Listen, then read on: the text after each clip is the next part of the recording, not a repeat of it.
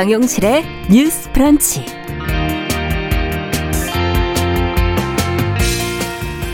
안녕하십니까. 정용실입니다. 설 연휴 기분 좋게 맞이하고 계십니까?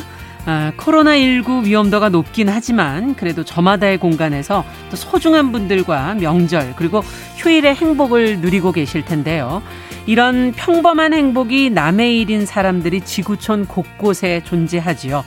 뭐 당장 동계올림픽 개막을 앞두고 있는 중국의 신장 위구르 탄압, 또 미국을 비롯한 여러 나라들의 외교적 보이콧을 불러오게 됐고요. 또 탈레반에 점령당한 아프간의 여성들 여전히 인간으로서의 권리 또 생존권마저 위협을 당하고 있는 현실입니다. 자, 정용실의 뉴스 브런치 설 연휴를 맞아서 국제사회의 주요 인권 이슈들을 좀 살펴보면서 우리의 현실을 함께 생각해 보는 시간 준비하고 있습니다. 오늘도 한 시간 함께 해 주시기 바랍니다. 1월 31일 월요일 문을 열어보겠습니다.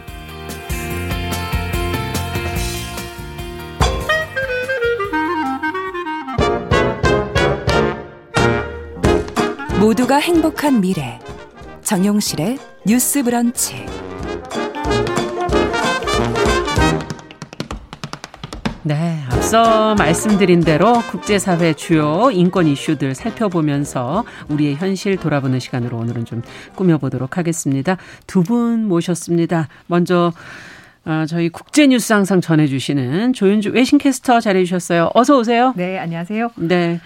자, 저희 또 뉴스픽을 항상 지켜주시는 든든한 전혜연 우석대 개공 교수님 오늘 자리해 주셨어요. 어서 오세요. 안녕하세요. 전혜연입니다. 네. 자, 이 두 분과 함께 오늘 새로운 조합으로 또 어, 이야기 좀 나눠보도록 하겠습니다. 어, 첫 번째 소식부터 좀 살펴보도록 하죠. 국제 인권단체 휴먼 라이트 워치에서 최근에 세계 100여 개국의 인권 상황을 점검한 보고서가 나왔다고 하는데 네. 우리나라에 대한 내용이 있다고 그래서 어떤 내용인가 궁금하기도 음. 하고요. 내용을 좀 네. 정리해 주시죠. 어, 이제 말씀하신 것처럼 세계 100여국의 인권 상황을 점검을 해서 이제 발표하는 보고서 내용인데요. 순서는 A, B, C, D 순으로 이제 쭉 음. 진행이 되는 겁니다. 근데 나라별로 좀 내용이 많은 것도 있고 아닌 것도 있긴 한데 그렇겠죠. 우리나라는 뭐 그렇게 많지는 않았습니다만 어, 첫 문장은 이렇습니다. 음. 전반적으로 봤었을 때 뭐 시민사회나 정치적으로, 경제적으로, 사회적으로, 문화적으로 민주주의가 잘 확립이 된 나라이다. 음. 그렇지만 인권 부분에 대해서는 걱정할 부분이 좀 있다. 어. 이렇게 지적을 했습니다. 네. 그래서 얘기를 하는 것이 아직까지도 여성에 대한 차별이 팽배하고 네. 만연하고 그리고 어뭐 레즈비언이라든지 이렇게 성소수자 음. 또는 성전환자 또 인종적으로 소수에 해당하는 사람들, 음. 어 뭐 외국인 이민자들 그렇죠. 이런 분들에 대해서는 여전히 한국 사회가 어, 차별적인 시선을 가지고 있는 곳이다 이렇게 음. 지적했습니다. 그러면서 이제 뭐 법 개정을 통해서 여러 가지를 하고 있긴 하지만 또 사실 반대로 가는 그런 부분도 얘기를 하면서 어, 국가정보원이 인권 침해적인 국가보안법을 이용해서 정보를 수집할 수 있도록 권한을 부여한 법이 2020년 12월 달에 어, 만들어졌다라고 지적을 네. 했고요. 그러면서 어, 이제 뭐 북한의 선전물을 배포하거나 법률에 명백히 규정되지 않은 반정부 단체에 관여하거나 이걸 찬양하는 행위를 범죄를 구성한다. 이런 부분에 대해서는 국제사회가 좀 걱정하는 목소리가 있습니다. 네. 북한의 인권 문제도 있기 때문인데요. 그리고 어 유엔 인권이사회에서 북한의 인권 상황에 대해서 연례적인 유엔 결연에 대해서 공동 제안국으로 참여하는 것을 한국 정부가 거부했다. 이게 좀 음. 문제를 지적을 했고요. 음, 2016년에 그 북한 인권법을 제대로 시행하지 않고 있고 또 북한 인권 관련해서 활동을 지원하기 위한 북한의 인권 재단을 설립하지 않고 있고 북한 인권 문제에 대해서는 한국 정부가 좀 어, 소극적인 것 같다. 아. 이렇게 보고서를 지적을 하고 있습니다. 네. 네. 어쨌든 굉장히 자세하게 우리 인권 문제에 대해서 좀 지적이 있었다 이렇게 볼 수가 있어요. 네, 그렇습니다. 어, 좀 객관적으로 볼 수 있었던 면이 있다 이런 생각이 드는데 앞서 네. 제가 국제인권단체 휴먼 라이츠 워치 이렇게 얘기를 했는데 어떤 곳인지 먼저 좀 소개를 해 주시겠어요? 네. 어, 휴먼 라이츠 워치는요. 인권 변호 그리고 연구를 하는 비영리 기구입니다. 네. 어, 본부는 뉴욕에 있고요. 원래는 1978년에 소비에트 연방의 헬싱키 협약 위반을 감시하는 헬싱키 워치가 전신입니다. 아. 헬싱키 워치는 인권 침해가 정부를 공개적으로 이제 비판함으로써 소비에트 연방과 동유럽 국가에서 벌어지고 있는 여러 가지 인권 침해에 대해서 국제 사회가 좀 관심을 가져줬으면 하는 상황에서 음. 이제 시작이 됐고 이게 성공을 하면서 조직이 점점 커지게 된 겁니다. 네. 그래서 어 1980년대는 조직이 확대가 되면서 미국 워치가 탄생했고요. 예. 그래서 아시아 워치, 아프리카 워치, 중동 워치 이렇게 해서 이제 위원회가 점점, 예, 점점 커지게 됐고 네. 그래서 1988년에 이 모든 워치가 통합이 되면서 휴먼 라이츠 워치. 그렇죠. 이제 인간들 전체 인권을 네, 보는 맞습니다. 그래서 네. 개칭, 개칭을 한 거고요. 우리나라 한국 지부는 2017년 2월 달에 신설이 됐고 말씀인 것처럼 독립적인 비정부 단체이고 정부 음. 지원금은 받지 않고 있고요. 개인 또는 어떤 단체로부터 후원금을 받아서 이 조직이 운영이 되고 있습니다. 네, 2017년이면 아주 오래되지는 않았어요. 네, 우리 입장에서는. 네. 네. 자, 근데 이제 이 안에 들어가 있는 법부터 저희가 한번 좀 들여다보도록 하죠. 아까 2020년 12월에 개정됐다는 국가정보원법. 어, 이에 대해서 관련 언급된 내용들을 한번 정 교수님께서 좀 짚어보시면서 더 어떻게 보시는지 이런 내용들을. 예, 근데 이 국가정보원법 개정안이 2020년 12월 13일 국회 본회의 통과했는데요. 네. 여기에 대해서는 평가가 엇갈립니다. 음. 일단 여당에서 초점을 맞춘 부분은 국정원이 국내 정치에 개입할 우려를 차단하기 위한 법이라고 강조를 해왔습니다. 그랬죠. 그래서 정치 관여가 우려되는 정보의 수집이나 분석을 금지하도록 한 내용, 또 음. 정치 개입 금지 유형을 확대하고 이런 내용이 들어가 있거든요. 네. 그러니까 정부 여당에서는 이런 부분에 좀 초점을 맞춘 것으로 보이고요. 또 국정원의 대공수사권을 신설되는 경찰의 국가수사본부로 이관하고 그 시기를 3년 유예하도록 하는 내용이 들어가 있는데 네. 당시 경찰에서도 굉장히 이 부분에 대해서 긍정 평가를 하면서 인권을 최우선으로 하는 수사 관행을 정착시키겠다라고 했습니다. 음. 그런데 인권단체에서 지적한 내용은 초점이 좀 다르다 이렇게 음. 봐야겠는데요. 국정원이 이른바 방첩과 관련한 정보를 수집할 권한이 내용이 들어가 있는데 네. 예를 들면 산업 경제 정보 유출, 음. 해외 연계 경제 질서 교란 및 방위 산업 침해를 포함하는데 이 인권 단체에서 지적한 내용은 이게 너무 광범위하게 규정되어 있다라는 아. 거죠. 그래서 이걸 혹시 국내 감시 활동으로 악용될 우려가 있다 이렇게 지적한 것으로 보이고요. 네. 또 이런 규정이 모호하다 보면 국제 금융거래에 관여된 국제기구나 활동가에 대한 감시도 포함되는 것이 아니냐. 음. 그러니까 초점이 좀 다르다고 볼 수 있겠습니다. 그러네요. 예. 그리고 뭐, 어, 뭐 국가보안법에 대한 지적도 나오고 있는데 이 부분이 이제 반정부 당체라는 용어가 명확히 규정되지 않다라고 지금 음. 휴먼라이트 워치는 지적을 하고 있는데 다만 제 생각에는 제가 말씀드렸듯이 이 국정원법 개정안이 이번 개정안의 경우에는 초점이 국내 정치 개입 금지라던가 국회의 민주적 통제, 투명성 이런 부분 강조하고 음. 있기 때문에 앞으로 뭐 남은 과제가 있겠습니다만 일단 이런 부분도 봐야 된다고 생각을 하고요. 국가보안법은 사실 우리나라가 뭐 분단이라던가 그렇죠. 안보 문제라던가 음. 또 해외에 비해서 국가 기관 시설이라던가 금융권이 음. 사이버 테러에 대한 우려가 또 일부분 제기된 바 있습니다. 그래서 이런 부분에 대해서 좀 복합적으로 얽혀 있기 때문에 단정적으로 말하기는 어렵고요.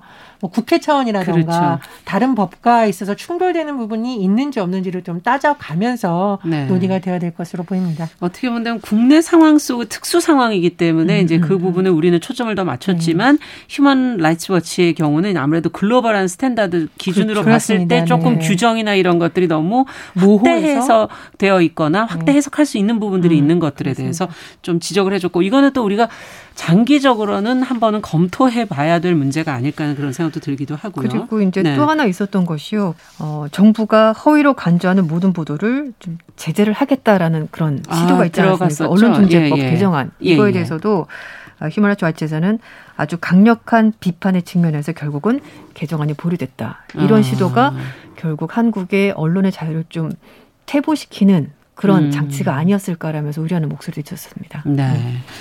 자, 그 포괄적 차별금지법이 아직 이제 통과가 되지 않았는데 남녀 임금 격차에 대한 지적이 앞서 나왔어요. 네, 참 여성 문제 얘기하면서 이제 그 지적이 나왔는데 어, 우리나라가 경제적으로는 몰라도 인권, 성평등 분야, 네. 요 분야가 좀 떨어져 있는 거 아니냐, 뒤떨어져 있는 거 아니냐 이런 생각이 좀 들기도 하거든요. 어떻게 네. 보십니까?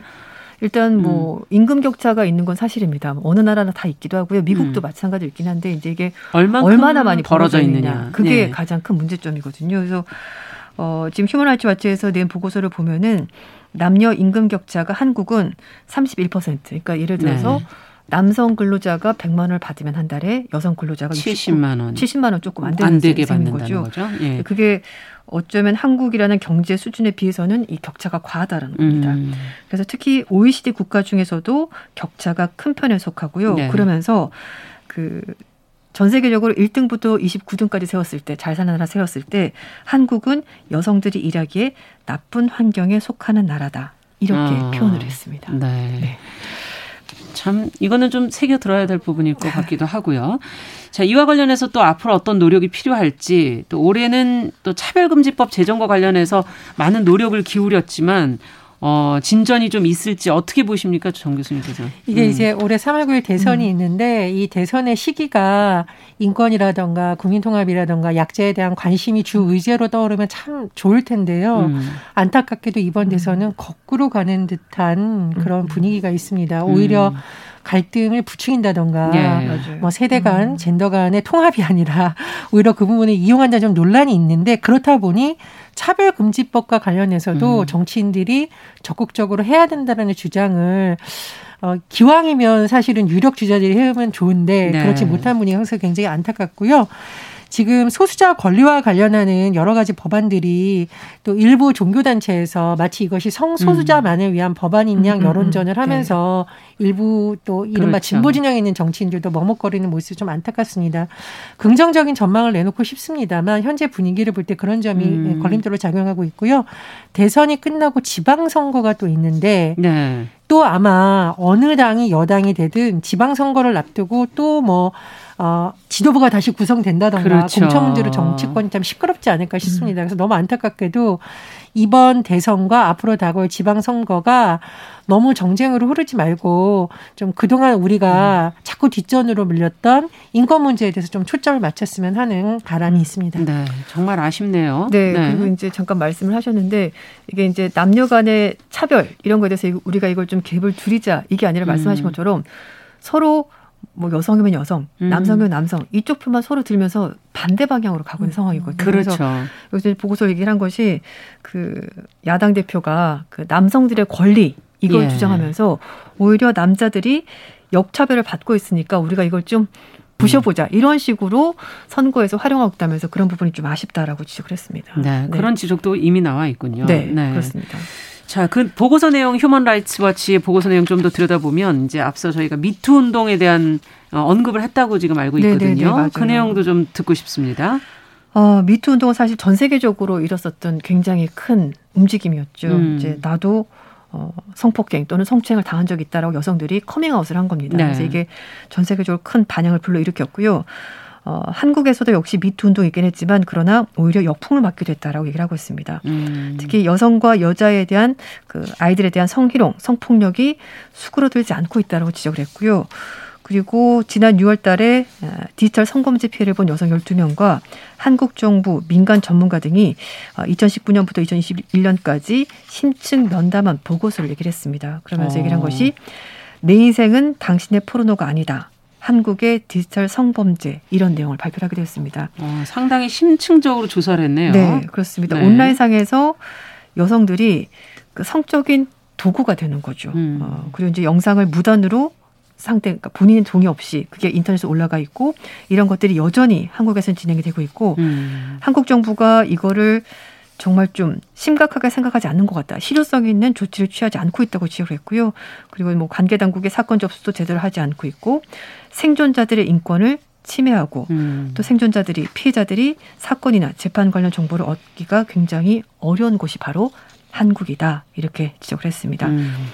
그리고 성소수자 운동이 물론 예전보다는 좀 많이 성장하긴 했지만 그렇죠. 계속해서 어, 한국 사회 전반적인 태도는 좀 그런 부분에 대해서는 적대적인 부분이 많다 이렇게 음. 얘기를 했고요.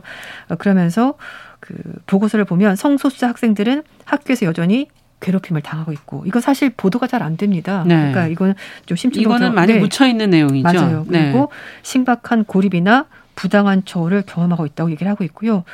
또는 자신의 그 성적 정체성을 이유 때문에 사회에서 차별을 당하고 어, 교과 과정에서 음. 또 성소수자 문제가 정확히 거론되지 않고 있죠. 네. 이런 것도 배제되고 또 학교에서는 학생들의 정신 건강을 제대로 지원해주지 않고 있다. 이렇게 지적을 했습니다. 아, 생각보다 우리 내부의 문제를 굉장히 어, 네. 잘 조사를 한 것이 아닌가 이런 생각도 들기도 하는데. 왜냐하면 네. 우리는 그냥 늘 우리가 살고 있는 사회이기 때문에 그 문제가 잘 보이지 않는 것 같아요. 맞아요. 근데 이제 밖에서 보면은 한국 사회가 경제적으로 이렇게 많이 올라와 있고 음. 문화적으로 케이팝이 이렇게 유행을 하고 있고 근데 막상 들여다보니까 다른 이런 한쪽에서는. 이런 차별들이 여전히 남아 있고 네. 사람들의 어떤 편견이나 차별적인 태도가 남아 있는 분야가 이렇게 많이 있더라라고 지적을 하는 거죠. 그래요. 어. 어, 당시 미투 운동 외신에서도 보도가 많이 됐었죠. 아, 이건 음. 정말 너무나 충격적인 사건이었고 음. 외신들 진짜 깜짝 놀랐습니다. 왜냐하면은 어디 곳곳에 가더라도 조그만 소형 카메라가 숨어 있고 그렇죠. 그걸 나도 모르는 사이다 촬영이 돼서 음. 인터넷 공간 어딘가에 돌아다니고 있고 너무 기가 막힌 일이 벌어졌던 거죠. 한국이란 네. 사회에서. 그래서 경제 강국, 케이팝 이런 좋은 이미지 이면에 한국 여성들은 이렇게 디지털 성범죄의 어떤 표적이 돼서 음. 피해를 보고 있었다라는 거죠. 그래서 외신들이 서울발 기사로 직접 소, 초소형 카메라를 이용한 성범죄가 한국에서 급증하고 있고 음. 그와는 반대로 가해자들은 손방망이 처벌을 받고 있다라고 지적했습니다. 그래요. 어, 그러면서 워싱턴 포스트에서는요 한국의 이런 상태에 대해서 전염병처럼 퍼지고 있다라고 진단까지 했습니다. 어. 그리고 피해자들의 삶에 정말 중대한 피해가 발생하는 그 사실 사느냐 마느냐 그 정도의 피해거든요 정신적으로 음. 그럼요. 그런데도 어 이게 점점 번지기만 하고 처벌이 너무 약하다 이렇게 음. 지적을 했습니다. 그리고 영국의 Financial Times는요 피해 여성들이 겪은 몰래 카메라 피해 사례를 상세하게 예, 소개를 했습니다. 그러면서 사실 디지털 성범죄가 한국에서만 벌어지는 일이 아니긴 하지만 그러나 이 한국에서는 비교적 가해자의 처벌 수위가 너무 가볍고 음. 피해자에 대한 보호가 부족하다 이렇게 음. 지적을 했습니다. 어, 결국 어쩌면 이런 것들이 한국 사회 성 불평등 이게 기반에 깔린 문제가 아닐까라는 음. 생각도 들기도 하는데요. 그 성범죄 피해를 입은 사람들은 내가 삶을 유지해야 되냐 말아야 되냐를 선택할 정도로 굉장히 극심한 고통에 시달림에도 불구하고 직접 가해한 사람들은 이 범죄를 굉장히 가볍게 생각한다는 거죠. 네. 법처벌도 마찬가지고. 그래서 이런 것들이 바로 아, 디지털 성범죄를 부추기는 한 요인이 된 것이 아니냐라고 Financial Times가 지적을 했고요. 그 공군 여성 부사관이 군에서 성추행 당한 네. 다음에 생을 마감한 사건이 거. 있었잖아요.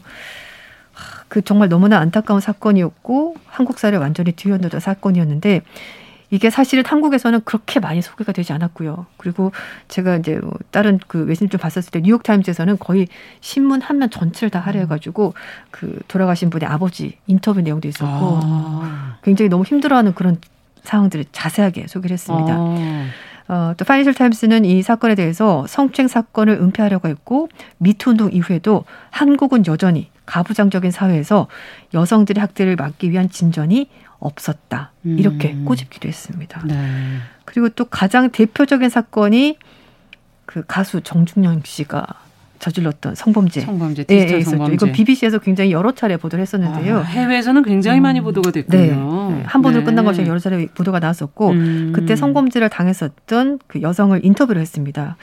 어, 처음에 고소를 했을 때 피해 사실을 호소했는데 아무도 안 믿었다는 거죠. 에이, 설마 그 사람이 너 음. 거짓말 아니야? 이런 식이었다는 거죠. 그래서 말씀드린 것처럼 정말 죽, 죽어야 될지 살아야 될지 그거를 고민하면서 그러다가 내가 죽고 나면은 아무도 그 사건의 진실을 밝힐 수 없기 때문에 그럴 수가 없었고 결국은 이 사건을 어, 공론화한 거다라고 음. 얘기를 했습니다. 음, 그리고 또 그 검사로부터 신문을 받는 쪽에서 네. 자신이 피해자가 아닌 것처럼 그런 취급까지 받기도 했었다.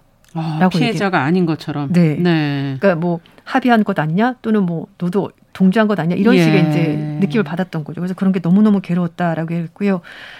어, BBC에서는 휴먼 라이츠 왓치 보고서에 대해서 한국의 수도 서울 정말 화려하고 역동적이다. 그렇지만 한국 사회는 여전히 보수성을 강하게 띠고 있는 음. 사회다라고 지적했습니다. 여성에 대한 학대가 심각하게 받아들이지도 않고 또 여성에게는 특정 기준을 요구하는 성적 고정관념이 여전히 남아있는 사회고 음. 또 피해자들은 민사소송에서 손해배상을 청구할 수도 없다라고 비판했습니다. 네. 아, 갑자기 너무 부끄러워지네요. 네. 네. 그러니까 좀 화려한 그 이면에 한- 우리의 네. 나, 민낯이라고 해야 될까요? 맞아요. 네, 그런 게 좀 드러난 것 같고 우리보다 도리어 더 이 문제에 대해서 더 깊이 있게 생각하면서 대안들을 지금 처벌 수위가 낮다든지 피해자에 대한 네. 보호가 어, 부족하다든지 이런 것들을 너무나 하나하나 조목조목 짚고 있으니까 음. 예, 참 씁쓸하네요. 네. 자, 미투 운동 뭐 성범죄 처벌 우리 프로그램에서는 꾸준히 전하고 있지만 어 우리 사회 전체가 과연 이 문제 그만큼 같이 고민해주고 있는가 하는 네. 생각을 때로 할 때가 있는데 정 교수님 입장에서도 하실 얘기가 참 많으시죠 이거 들으시면서. 음. 당장 정치권에서 성인지 감수성이 얼마나 떨어지고 얼마나 불행한 사건들이 음. 많았는지는 우리가 뉴스를 통해서 너무나 많이 전해드렸고 사실 언급하기가 부끄러울 정도로 음. 어, 말도 안 되는 발언 그리고 그 발언에 대해서 마치 감싸는 듯한 태도 음. 이것이 계속 반복되는 것이 저는 굉장히 좀 답답하고요. 다만 이 대선 과정이라던가 이런 데서 나온 여러 가지 정책들을 보면 그래도 예전보다는 여성과 남성의 건강에 대해서 많이 음. 구체적인 대안이 나온 음. 건 주목할 부분이라고 봅니다. 네. 자궁경부암 백신 지원 뭐 확대하는 방안이라던가 그렇죠. 임신 중지에 대해서도 건강보험 적용한다. 이것은 음.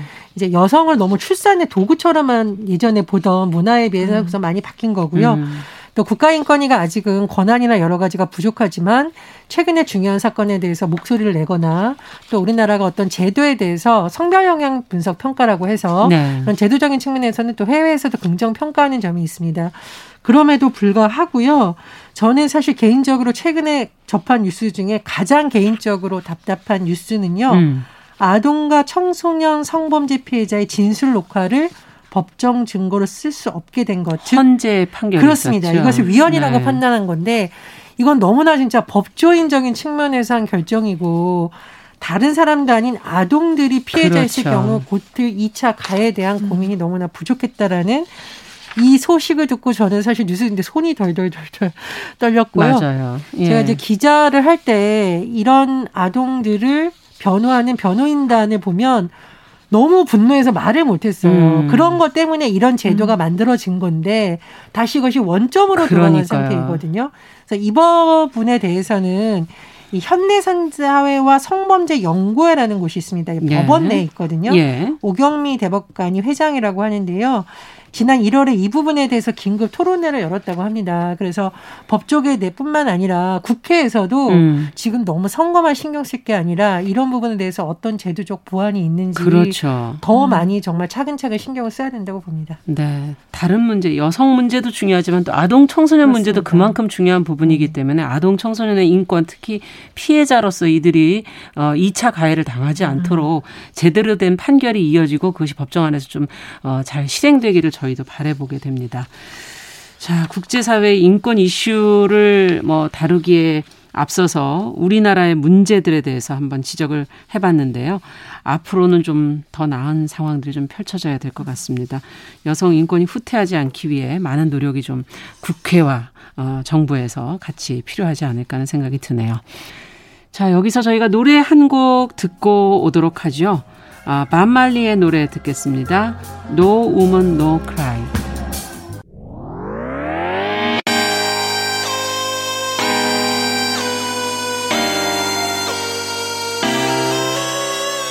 어떤 사람들은 삼루에서 태어났으면서 자신이 삼루타를 친 것처럼 생각하며 살아간다라는 음. 말이 있어요. 3분 즉석칼에 만들듯이 법안을 뚝딱뚝딱 잘 만들어내시는 분들이 왜 여기에 대해서는 음. 이렇게 직무유기를 하고 있을까 그런 문제가 들고 따끔하게 이 예. 여성 팬티에 달려있는 정체불명, 의미불명의 리본에 대해서 생각을 하게 됩니다. 도대체 이 아이는 왜 있는가? 경쾌하게. 정말 그런가요? 외신도 당황한 거죠. 이 사건을 보고 예. 도대체 한국에서 무슨 일이 벌어지고 있는 거냐? 음. 이거 한국의 성보수주의 때문 아니냐? 할 말은 하면서 같이 고민해보면 고민해보겠습니다. 세상을 보는 따뜻한 시선 정용실의 뉴스 브런치. 네, 정용실의 뉴스 브런치 오늘은 설 연휴를 맞아서 국제사회 인권 이슈를 집중적으로 살펴보는 시간 준비하고 있습니다. 조현주 배신캐스터 또 전혜연 우석대 개공 교수 두 분과 함께 어, 이야기 나눠보고 있습니다. 자, 일부에서는 저희가 국제 인권 단체가 보는 우리의 인권 상황을 좀 어, 타인의 시선으로 객관적으로 좀 들여다봤고요. 자, 2부에서는 어 나라 밖의 인권 상황, 우리 밖의 국제 사회 속에서의 인권 상황도 어, 그 안에서의 또 여성들의 인권 문제도 저희가 한번 좀 들여다보도록 하겠습니다. 어, 아무래도 어, 최근에 가장 여성 인권을 생각하게 했던 나라 가장 걱정스럽게 만들었던 나라가 아프간이 아닌가 하는 생각이 듭니다. 어, 극단주의 무장단체 탈레반이 정권을 잡게 되면서 여러 가지 변화가 보도를 통해서 이제 나오게 되고 그 여성들의 삶의 모습이 너무 힘들지 않을까 하는 그런 걱정들을 하게 됐는데요. 어, 그와 관련해서 나온 얘기가 있다면 보도 네. 내용들을 좀 정리해 주시죠. 어, 탈레반이 작년 여름에 정권을 장악했습니다. 네. 아프간 자체가 워낙 정정이 불안했었고 또 미군이 철수하고 나니까 더 혼란스럽고요. 그리고 그 오랜 세월 동안의 전쟁과 내전 그리고 맞아요. 그런 것들 겪다 보니까 사실 뭐 국가가 딱 정립이 돼 있다고 말할 수가 없는 상황이었거든요. 네, 먹고 살기도 힘든 상황이죠. 네, 뭐. 그런 상황에서 결국은 어, 현 정권에 대한 여러 가지 실망감, 아무것도 제대로 되지 않고 음. 결국 그 틈을 타서 탈레반이 다시 정권을 잡게 됐고 네. 뭐 대통령 회의로 도망가고 이런 일이 벌어졌거든요. 어, 이제 탈레반은 이제 뭐 소위 말해서 이슬람 원칙주의에 가깝기 때문에 음, 여성에 대한 인권 거의 뭐 보호되지 않는 사회라고 보시면 될 것 같습니다. 네. 그런데 그런 탈레반이 20년 만에 다시 정권을 잡으면서 어, 아프간이 결국은 20년 전으로 다시 돌아갈 거다라는 우려가 많았고요. 네. 뭐 남자 친척과 동행하지 않은 여성은 장거리 여행을 할 수도 없고 뭐 사실 뭐 학교도 제대로 못 가고 교육도 못 받고 이제 그런 상황이 벌어졌거든요. 아직도 이런 일이 있을 수 있다는 것 자체가 참 너무, 믿어지지가 네, 않을 맞아요. 정도죠. 그렇습니다. 네. 그리고 뭐 취업도 제한이 있고 정부 내각에는 여성 장관이 단 한 명도 아직 없습니다. 밖에를 못 나가는데. 그 아무것도 못 하는 거죠. 네. 그러니까 그렇다 남편 손잡고 정치를 할 수 없지 않습니까? 예. 네. 그러니까 근데 이제 처음에 탈레반이 정권을 잡았을 때는요, 20년 전에 우리와 지금은 다르다라고 얘기를 하면서 음. 어, 뭐 인권을 약속을 하겠다, 여성들도 충분히 어, 교육을 받을 권리가 있다라고 말은 하긴 했습니다만, 네. 아, 20년이 지났지만 그들은 바뀌지 않았습니다. 그래서 음, 지방에서는 그 소수민족인 하자라족에 대한 탄압. 아. 음, 그 탈레반은 순위파, 이제 하자, 하자라족은 시아파라고 하거든요. 예. 그래서 이제 그 소수민족, 그 소수 종파에 대한 탄압이 있었고, 그 결혼식에서 소수민족 여성들에게 총을 쏴서 숨지게 한 탈레반 대원이 있었고요. 이건 좀 어떻게 보면 약간 보여주기 식은 것 같은데 그 총을 쐈었던 탈레반 대원을 일단 체포는 하긴 했다고 합니다. 그래서 어, 사건 관련 가해자가 체포가 됐고 법원의 판결에 따라서 처벌을 받게 될 것이다라고 공식적으로 입장을 밝히긴 했는데요. 그런데 단서를 달았습니다. 네. 이번 사건은 실수에 의해서 발생한 것이다. 실수다. 사람을 총으로 쐈는데 그게, 그게 실수였다라고 얘기를 한 겁니다. 음. 그리고 탈레반 내무부 측에서는 피해자 가족들에게 60만 아프가니스탄 이제 뭐 돈으로 이제 환산해서 준다고 하는데요. 이게 우리 돈으로 한 680만 원 정도 위로금을 아. 주겠다. 뭐 이렇게 얘기를 네. 했다고 합니다. 그때 사건은 결혼식 직후에 이동하던 하자라족 여성이 이 검문소에서 탈레반 대원의 총격을 받고 사망한 사건이었습니다. 이 사건이 있고 나서 며칠 뒤에 카불에서 일부 여성들이 이 죽음에 항의하는 시위를 벌였고요. 음. 탈레반이 시위하던 여성들 향해서 최루액을 뿌리고 총을 겨눈 일이 발생했고 이게 어, 영상이 찍혀서 네. 인터넷에 올라오게 된 겁니다. 탈레반이 여성 인권을 존중한다고 선언한 당일에도 여성이 부르카를 입지 않았다는 이유 때문에 탈레반 대원의 총에 맞아서 숨진 사건이 있었고요. 그 사건이 발생하고 나서는 이 머리부터 발끝까지 가리는 천이거든요. 눈만 그렇죠. 놔두고 네. 그 가격이 열배나 폭등하기까지 했습니다. 갑자기 이제 사야 되는 거죠. 네, 왜냐하면 여기가 물자가 풍부하지 않은 상황이고 해외 네. 원조로 이제 경제가 돌아가는데 누군가가 부르카를 입지 않았다는 이유 때문에 목숨 잃었다고 하니 음, 사람들이 너무나 불안해지고 불안하고 무서웠던 네. 거죠. 그래서 갑자기 사면서 가격이 열배까지 오르게 된 겁니다. 탈레반이 그 통치했었던 1996년부터 2001년까지 어, 아프간은 여성의 권리가 없었다고 봐도 과언이 아니었습니다. 네. 모든 여자 학교는 폐쇄가 됐고요.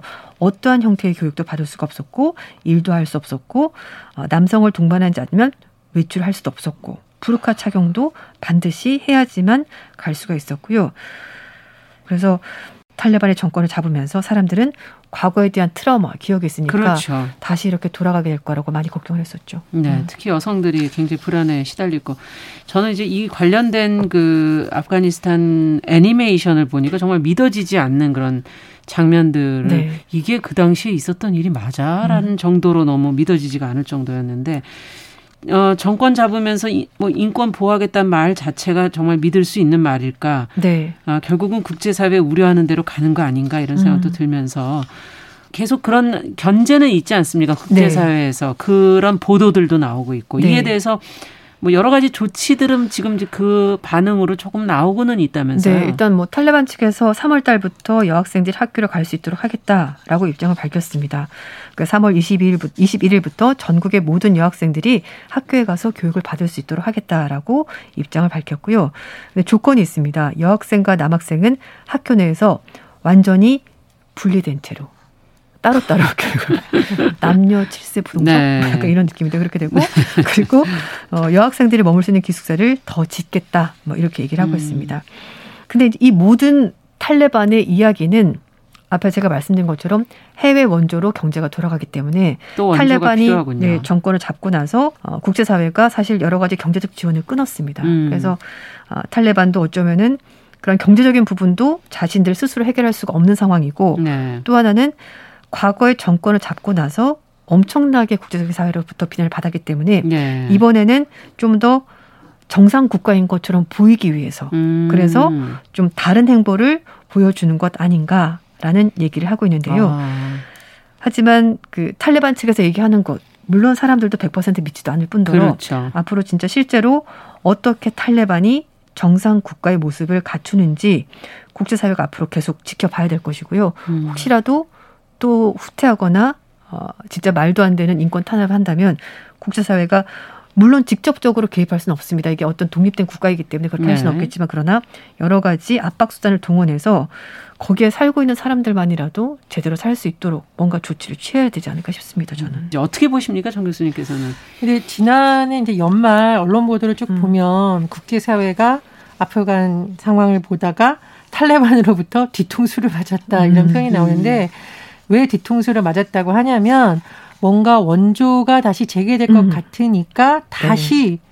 여성들에 대해서 규제하고 압박하는 그런 음. 조치들이 취해졌다고 하는데요. 이거 제가 아마 읽어드리면 정말 이런 일이 요즘 사회에 일어나나 그러니까요. 싶을 겁니다. 네. 뭐냐. 72km 이상 거리를 여행하는 여성은 반드시 가까운 남성 가족과 동행해야 됩니다. 그리고요, 히잡을 쓰지 않은 여성은 교통수단을 제공받을 수 없습니다. 음. 이 말은 히잡 쓰지 않으면 밤새 걸어가든지 아예 음. 나가지 말라는 의미죠. 그러네요. 그리고 어떤 지역에서는 아예 여성들을 학교에 다닐 수 없게 됐고요. 여성이 출연한 텔레비전 드라마 방영도 금지됐다. 음. 근데 어떤 드라마가 나오는지 모르겠지만 네. 어쨌든 국제사회가 뭔가 조그만 틈을 줘도 이것을 좋게 가는 것이 아니라 자꾸 이런 움직임이 나오다 보니 아마 지금 국제사회 내에서도 서로 불신이 좀 가중되는 것이 아닌가 이런 네. 생각이 들고요. 그래서 우리 캐스터님께서 말씀해 주셨듯이 그냥 막연하게 기대를 갖는 것으로는 실효성이 없고 음. 국제사회에서 계속 관심을 갖고 때로는 경제적인 부분, 때로는 국제법 차원에서 해결할 수 있는 부분인지 계속 찾아보면서 압박을 가는 수밖에 없다고 생각을 합니다. 음. 참고로 지난해 9월에요. 우리나라, 미국, 일본을 비롯한 8개 국가의 국회의원과 활동가들이 아프가니스탄 여성 인권 보장을 위한 공동 선언문을 발표했습니다. 네. 물론 이 선언문 하나로 탈레반의 어떤 행동이 바뀌진 않겠습니다만 이런 식으로 많은 국가들이 계속 연대하고 선언하고 해야 사실은 국제적인 압박 수단이 된다고 생각을 하고요. 네. 그래서 저는 어 지금 우리가 사실은 특히 국제사회 연대 이런 것이 과연 음. 실효성이 있느냐라는 회의론까지 일고 있지만 적어도 이렇게 어린아이와 음. 아이들과 여성들이 탄압받는 상황에 대해서는 우리가 계속 관심을 갖고 정말 우리의 힘을 보여줄 때가 아닌가 그런 생각이 듭니다. 네. 국제사회가 어쨌든 아프간 상황에 개입하기는 어렵지만 뭔가 노력은 좀 필요하다는 걸 지금 계속 네. 지금 지적을 해주시고 계시거든요. 네, 그래서 이제 미국도 아프간 여성 또 인권 문제에 대응하기 특별대사 일단 임명을 하긴 했습니다. 네. 그래서 토니 블링컨 국무장관이 성명을 내고 국무부 관료 출신인 어, 리나 마미리를 이제 아프간 여성 인권 특별대사 임명한다고 밝혔는데요. 예. 어, 미국이 사실 아프간에서 철수했을 때 굉장히 비판을 많이 받았었죠. 그랬죠. 네. 근데 또 미국 입장으로서는 이렇게 오랜 세월 동안 미군을 계속 한 지역에 묶어주는 것 역시 어떤 전략적인 차원에서 또는 또 미국은 또 미국의 국민을 보호한다는 차원에서 계속 할 수가 없었던 부분이 음. 있었고요. 또 그 천문학적인 비용 이런 것들도 다 생각을 했던, 예, 했던 것 같습니다. 네. 그래서 어쨌든 어 4개월 만에 다시 특별 대사를 임명을 해서 미국도 어느 정도 아프간 문제에 대해서 관심을 가지고 있고 앞으로도 음. 지켜보겠다라는 어 의사를 표현한 것으로 보이는데요. 어, 아미리 특별대사는 아프간에서 태어난 사람이라고 하고요. 미국 국무부 유엔에서 아프간 문제에 대해서 조언을 했던 전문가이고 또 버락 오바마 전 행정부에서 음. 활동을 했던 사람이라고 합니다. 그러니까 이제 이런 식으로라도 누군가 지켜보는 사람이 있다. 그렇죠. 라는 게 있어야지 탈레반들도 그리고 아프간 사회도 스스로도 어, 어떻게 좀 제대로 된 정상 국가가 되기 위해서 국민들 스스로도 노력을 하고 목소리를 내고 해야 되지 않을까 싶습니다. 이게 참 슬픈 현실이기는 한데 지금 탈레반이 내부적으로 굉장히 식량 문제를 비롯해서 경제적인 문제가 음. 어렵다고 해요. 그래서 탈레반 대표단이 이제 이른바 서방 국가를 만나서 네, 합법 정보를 인정받으려는 음. 시도를 계속하고 있다라고 하는데 음. 그 이유가 지금 국제사회에서 동결된 자산이 한 100억 달러 약 11조 9천억 원이라고 하거든요. 예, 그렇습니다. 그래서 탈레반이 계속 이런 시도를 할 때 그럼 이른바 서방 국가 대표단이 만나야 되냐 마냐에 대해서는 좀 논란이 있습니다. 왜냐하면 음. 말라는 게 또 잘못된 신호를 주는 거 아니냐는데 그렇죠. 또 일각에서는 만약에 그래도 협상이 가능하다면 여성 인권이라든가 이런 문제만큼은 이렇게 해야 된다라는 제시를 해줘야 그렇죠 되는. 제시를 해야 된다는 네. 의견이 나오고 있습니다. 참 슬픈 현실이긴 합니다만 국제적으로 지금 뭐 무력으로 할 수 있는 상황은 아니기 때문에 또 이런 방안에 대해서 다 같이 관심을 갖고 때로 필요하다면 제재와 압박도 음. 지금 불가피한 상황이 아닌가 그런 생각이 듭니다. 네. 근데 또 이 아프간 문제에 대해서 또 국제사회가 다 같은 몫을 내는 건 아니거든요. 그래서 중국 같은 경우에는 또 탈레반을 약간 편드는 듯한 음. 이제 그런 모습을 보이고 있는데 어, 각 나라마다 정치 시스템이 다르지 않냐? 왜 서방 국가의 민주주의만 가지고 그게 옳다고 음. 얘기하고 그걸 적용하려고 하느냐라고 말하면서 어, 좀 역사 문화가 다르다 이런 부분 얘기를 하면서 이 서방 국가 이런 접근에 대해서 반대하는 중국의 목소리도 듣긴 합니다. 네. 자, 그 속에서 여성 인권의 문제가 조금이라도 개선되기를 음. 바래보고요.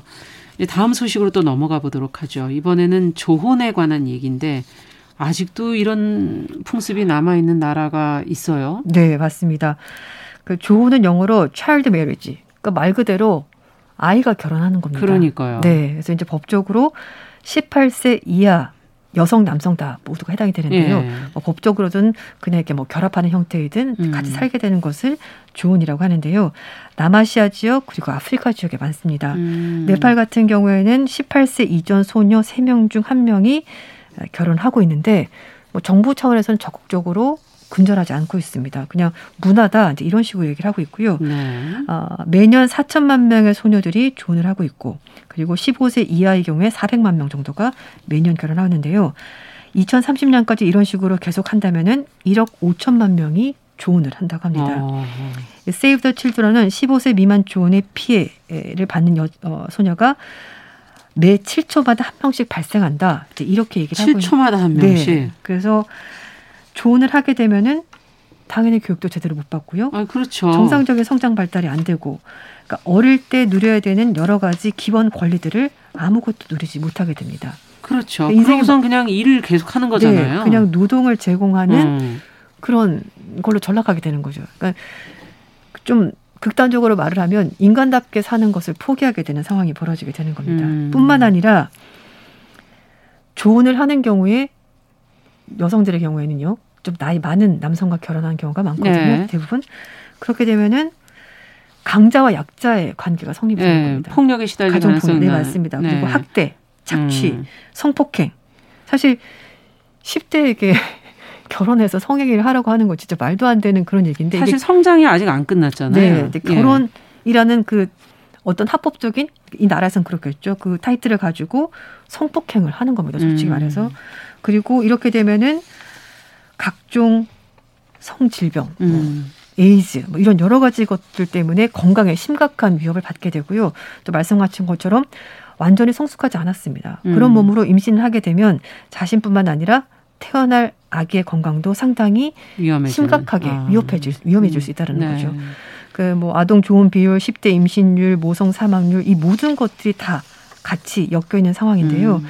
특히 이제 말씀인 것처럼 뭐 아프리카 같은 시에라리온, 소말리아, 말리, 중앙아프리카 공화국, 차드, 니제르 이런 나라가 하위권에 속하고요. 음. 어, 이런 게 정말 그러니까 여성들이 아프리카 국가에서 네. 조언이 많이 발생을 하는 거군요. 네, 이게 사실 네. 좀 문화적인 측면도 있고요. 예. 그리고 전쟁이나 음. 그런 부분도 또 사회적인 불안감 이런 것도 있고 그리고 여성을 사람으로 보지 않는 그런 문화, 음. 약간 그런 것도 사실 반영이 되어 있습니다. 재산의 일부, 음. 소유물 이런 식으로 생각하는 게 있는데요. 네. 또 안타깝게도 아프리카 국가 같은 경우에도 저소득 가정의 아동들이 대부분 이렇게 조언을 하는 경우가 많습니다. 어. 나이지리아 같은 경우에는요, 15살 무렵에 결혼하는 빈곤 가정 여아 비율이 40%입니다. 네. 근데 아프가니스탄도 좋은 비율이 높다면서요? 네, 맞아요. 아프간도 어 12살 전후로 조언을 강요당하는 경우가 많다고 하고요. 대부분 예. 가족들이 가족 음. 간에 음. 그렇게 얘기를 하기도 하고 아니면 또는 뭐 A라는 부족과 B라는 부족 간에 갈등이 있거나 다툼이 있으면 조언을 해서 아니, 갈등을 갈등을 갈등을 풀어야지. 네. 그러니까 이런 예. 전쟁이나 약간 되게 야만적인 상황인데 그걸 그러니까 굉장히 힘든 상황에서 더 벌어지는 일이군요. 네, 맞습니다. 그래서 만약에 예를 들어서 사이가 좋지 않은 가족들이 자신의 딸이나 아이를 음. 친척에게 보냄으로써 관계 개선을 시도하는 경우가 있다고 하고요. 갈등 해소용으로 여자아이를 보내는 갈등 겁니다. 해소용. 네, 그래서 네. 가면은 당연히 사회가 안 좋았으니까 네. 잘 대접해 줄 리가, 리가 없죠. 없겠죠, 네, 당연히. 노예처럼 비참한 생활을 하게 벌모가 될 수도 있겠네요. 네, 잘못하면. 그래서 음. 이제 아이를 낳는 기계, 진짜 말 그대로 집안 일을 해주고 농사일을 아. 하고 그리고 그 성인 남자의 감정 변화를 받아주는 그 폭력을 그냥 그대로 몸으로 고스란히 아. 받는 그런 어, 어떻게 보면 좀 사람 이하의 삶을 살아야 되는 상황이 벌어지게 되는 겁니다. 당연히 이렇게 열악하다 보니까 산모 사망률도 굉장히 높습니다. 유엔 개발 계획에 따르면 2010년 기준 아프가니스탄의 산모 사망률이 10만 명 중 1,800명으로 아프리카 니제르에서 세계에서 두 번째로 높다고 합니다. 네.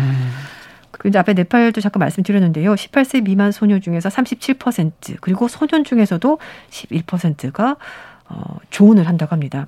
뭐 네팔에서는 물론 법적으로 결혼 가능한 연령이 20살인데요.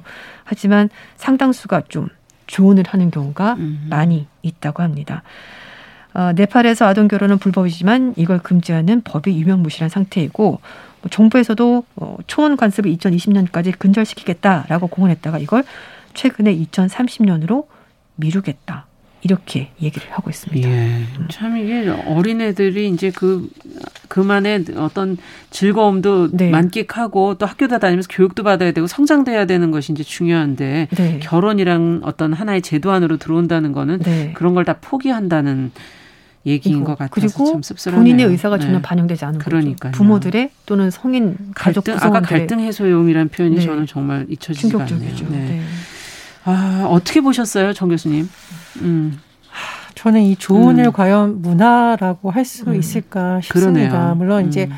과거에 평균 연령이 뭐 30세 이런 음. 시기에야 어, 빨리 결혼을 하고 빨리 음. 출산을 하고 그런 거였지만 지금은 그런 시대도 아니고요. 무엇보다도 정신적으로 육체적으로 미성숙한 상태에서 본인의 의사와 상관없이 이루어진 결혼 그리고 당연히 이혼도 어려운 문화에서 그렇죠. 이 당사자들이 행복할까요?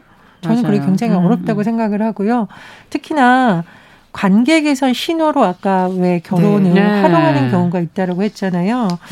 전 이걸 보면서 너무 슬펐는데 네. 무슨 동물이나 재산도 아닌 어린 여자아이들을 거래하는 것처럼 이루어지고 음. 있기 때문에 이건 결코 문화적인 측면에서 이해해서는 안 된다고 음. 봅니다. 그리고 제가 관련 보도를 보고 깜짝 음. 놀랐는데 필리핀에서 13세 소녀가 48세 남성의 다섯 번째 부인이 됐다라는 기사를 봤는데요. 아직도 이렇게 부인을 다섯 번째 이렇게 하는 네. 경우가 있습니까? 필리핀이 조음률이 네. 굉장히 높다고 하네요. 어. 근데 13세면 우리나라에서 중학생이나 좀 초등학교, 초등학교 6학년 정도죠. 네. 그리고 다섯 번째 부인이에요.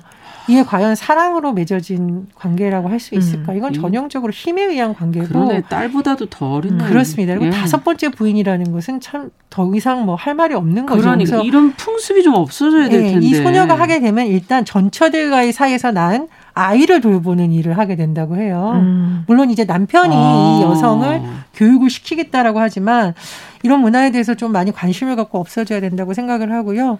무엇보다도 아까 말씀을 하셨는데 이런 국가에서 여성을 출산의 도구로 보다 보니까 음. 어린 나이에 그냥 임신을 하잖아요. 산모가 아직도 본인의 몸이 성숙하지 않은 상태에서 음. 임신을 하니까 조언으로 인한 폐해가 산모의 사망으로 이루어지는 결과도 있고 음. 말씀해 주셨듯이 음.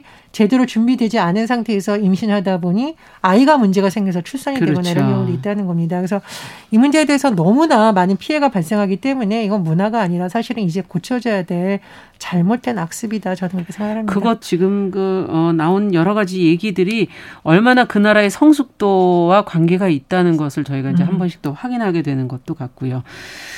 자, 마지막으로 이제 이번 주 개막하게 되는 중국 베이징 동계올림픽 소식도 조금 살펴봐야 될 텐데 네. 지금 뭐 서방 국가들이 중국 정부가 신장 위구르족을 탄압하는 인권 문제 이것을 이유로 지금 올림픽을 보이콧하기도 했죠. 네, 네. 그렇습니다.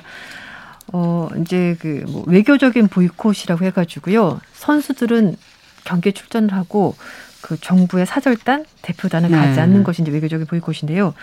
미국이 제일 먼저 얘기를 했고 소위 말해서 미국의 이제 우방 국가들, 동맹 국가들이 차례로 어, 네. 그런 외교적 보이콧에 동참하겠다 아, 이렇게 얘기를 하는데요. 어, 이제 미국 입장에서는 그런 거죠. 이제 올림픽이라는 것이 국제적인 스포츠 행사이고 음. 인권을 중요시해야 되는 그리고 모두가 평등하다는 그런 기본 개념 정신이 있는 네, 거죠. 네, 그런데 네.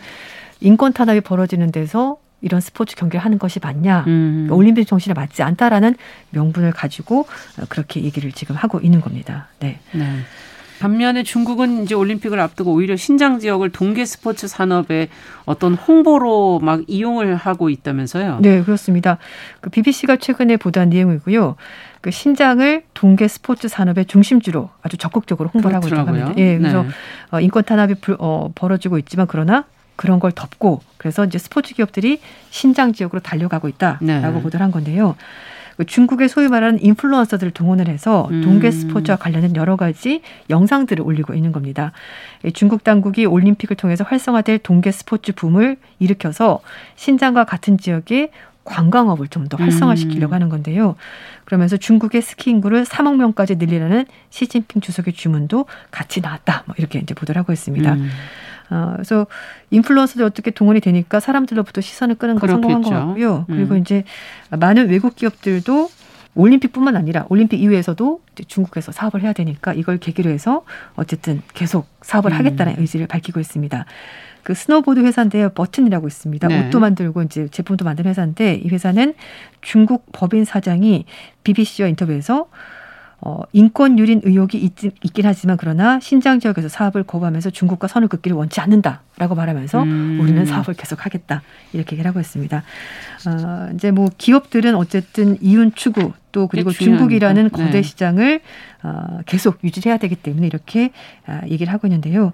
어, 이 스포츠를 즐기는 관광객은 중국 내국인 포함해서 어, 연간 한 5,500만 명 정도가 된다고 하니까 회사들 입장에서는 이런 사람들을 놓칠, 없는 거죠, 놓칠 수가 뭐. 없는 겁니다. 네. 그래서 이렇게 버튼처럼 신장과 중국 시장을 포기하지 못하는 기업들 여러 개가 있는데요. 자동차 회사 폭스바겐 이 회사는 중국과 굉장히 오랜 기간 동안에 투자를 한그 음. 여력이 그 이제 기록이 있는데요. 해외 자동차 제조사로는 첫 번째로 중국에 처음으로 문을 열었고요. 음. 신장에도 공장이 있습니다. 그렇군요. 그리고 반도체 제조업체 인텔도 부품 공급업체에게 음. 신장에서 제품을 공급받지 말라고 지시한 적이 있다고 하는데 뭐 이렇게 하는 회사도 있긴 합니다만 뭐 테슬라 CEO 같은 경우도 중국에서 사업을 그렇죠. 굉장히 적극적으로 열심히 하고 있습니다. 네. 네. 자, 그럼 이번 동계올림픽이 세계인이 즐기는 겨울 축제가 되기는 좀 어렵지 않을까 그런 생각도 들기도 하고 어, 정말 중국 내 인권 문제에 너무 침묵하는 거 아니냐는 비판도 종종 있어서 정부가 이 문제에 어떻게 접근하는 게 현명하다고 생각하시는지요, 장 교수님?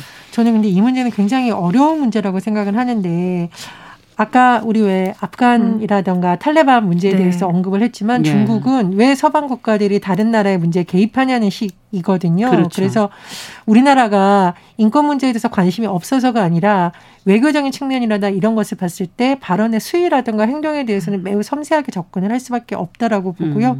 그래서 저는 이 올림픽 정부 대표단이 굉장히 앞으로 중요할 거라고 생각을 합니다. 그래서 어, 그냥 개인적인 생각입니다만 네. 뭐 지금 뭐 국회 차원에서의 계속 인권적인 어떤 논의도 있었잖아요. 음. 그런 차원에서 논의를 좀 더 성숙시키거나 또 보니까 뭐 여성 정치인이라든가 여성 강요들의 방안도 다각도로 또 얘기가 나오고 있으니까요. 네. 그런 부분에 있어서 좀 접근을 하는 것은 어떨까 그런 생각도 듭니다. 조금 우회적이지만 음. 어, 다른 방법을 어, 모색해 볼 수 있지 않겠나 하는 그런 지적을 해주셨습니다.